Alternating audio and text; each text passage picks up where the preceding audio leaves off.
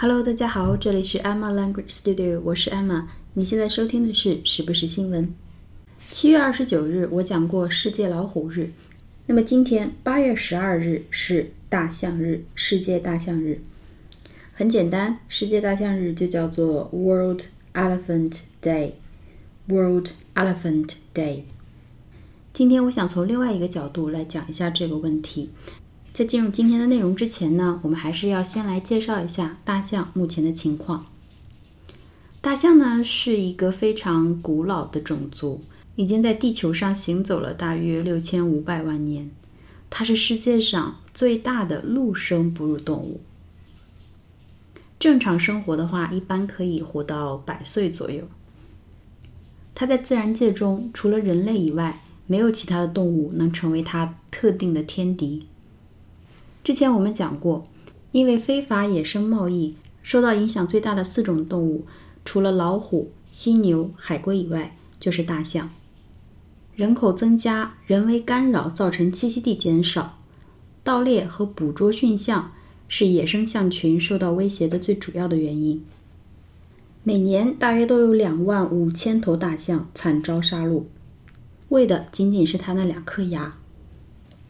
我们听到最多的呢，就是亚洲象和非洲象。比起亚洲象来，非洲象的象牙更受欢迎，因为它的个头更高，象牙更长，所以非洲象是盗猎的最主要的目标。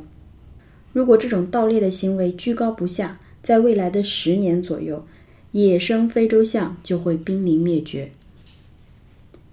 关于这个盗猎，我想讲几个单词。首先，偷猎、盗猎叫做 poach，p-o-a-c-h。P O A C H，poach，这是一个动词。那么盗猎者、偷猎者就叫做 poacher，poacher 直接在后面加 er 就可以了。它的名词形式叫 poaching，poaching，P O A C H I N G。那么象牙我们比较熟的一个词叫做 ivory，ivory，I V O R Y，I V O R Y，ivory。这个词呢，基本上我们是用在描述象牙制品的时候，用 ivory 这个词。比如说，一副象牙国际象棋，an ivory chess set，S-E-T 一套的那个意思，an ivory chess set。那么有的时候也可以用它来形容乳白色、象牙色，ivory。如果我们想要表达盗猎者。为了猎取象牙而猎杀大象，那么这个时候那个象牙就不用 ivory 这个词，而用 tusk，t-u-s-k，t-u-s-k，tusk。这个指的呢就是长牙。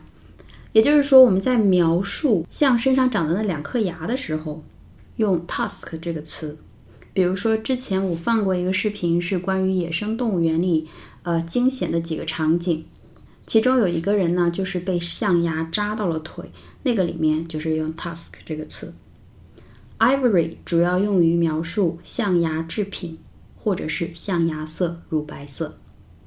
关于大象目前的生存状态呢，野生救援 Wild Aid 做了一个非常好的视频，我会把它转发到本期节目的微博中，呃，请大家去看一下，做的非常好，可以了解一下大象现在的生存状况。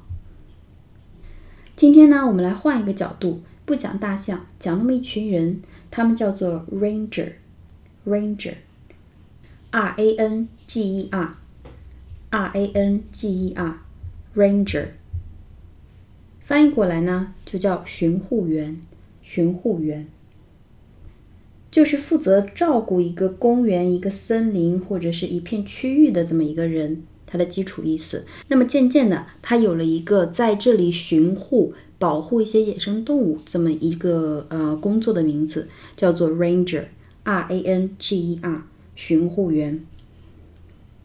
想讲这个呢，是因为我在搜索素材的时候看到了一篇文章，来自 Traffic 国际野生物贸易研究组织这个微博发的一篇文章，标题叫做。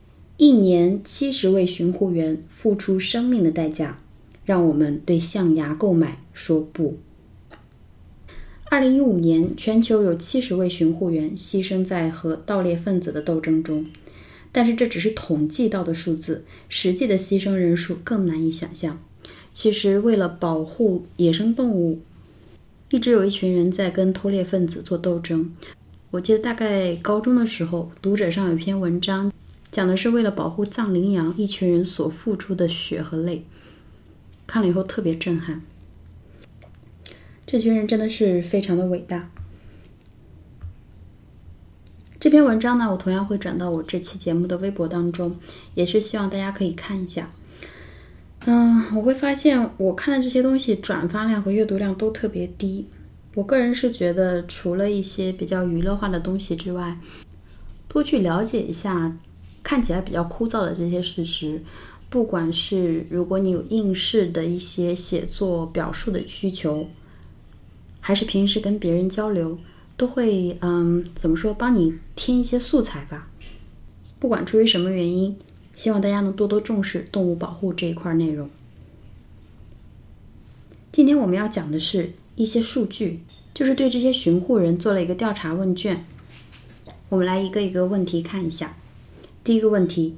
Have you been threatened by community members or other people because of this work? Have you been threatened? Threaten, T H R E A T E N. Threat, T H R E A T，这个词是一个名词，它表示恐吓、威胁、恐吓、威胁。比如说死亡恐吓，就叫做 death Death。threat，死亡恐吓、死亡威胁。那么后面加上 e n 变成动词，还记不记得我们之前讲过 wide 变成 widen？形容词或者是名词加上 e n 变成动词。好，threaten 就是威胁、扬言要怎么样、恐吓的一个动词。所以这句话 Have you been threatened？就是你有没有被恐吓过、被威胁过 ？By community members。Community 是我们比较深的一个概念，C O M M U N I T Y，这个是对西方社会比较熟的一个概念。它是 all the people who live in a particular area, country, etc.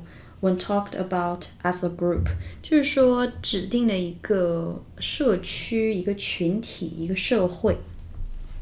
也就是说，他有没有被他周围的人、生活的那个地方的人威胁过？or other people，或者是其他的人威胁过，because of this work，因为这个工作。所以，Have you been threatened by community members or other people because of this work？得到的结果是百分之七十五的巡护员受到了他人的威胁， 百分之七十五的人受到了威胁。下一个问题，Have you faced a life threatening situation. Threatening 就是刚才的动词加上了 ing 变成了一个形容词，表示威胁的、恐吓的。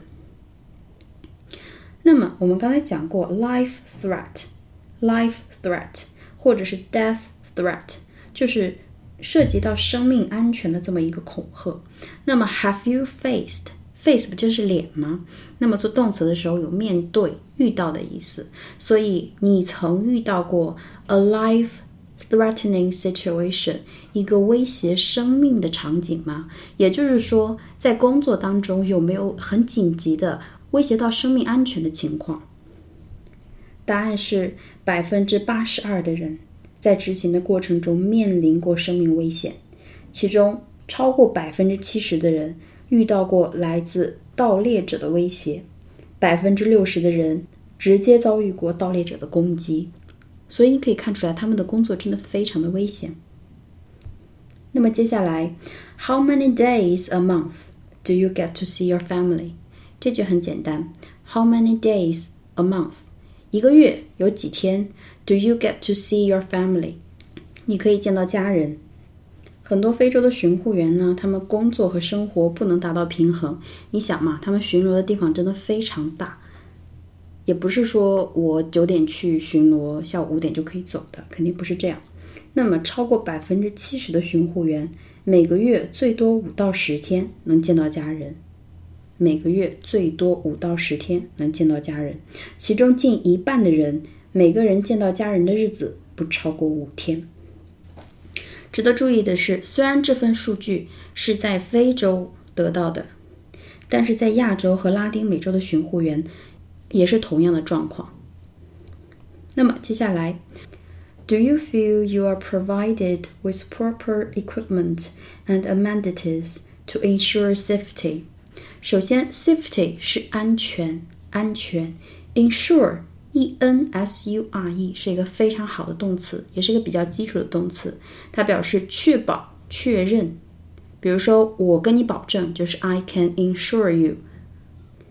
所以，ensure safety 就是确保安全。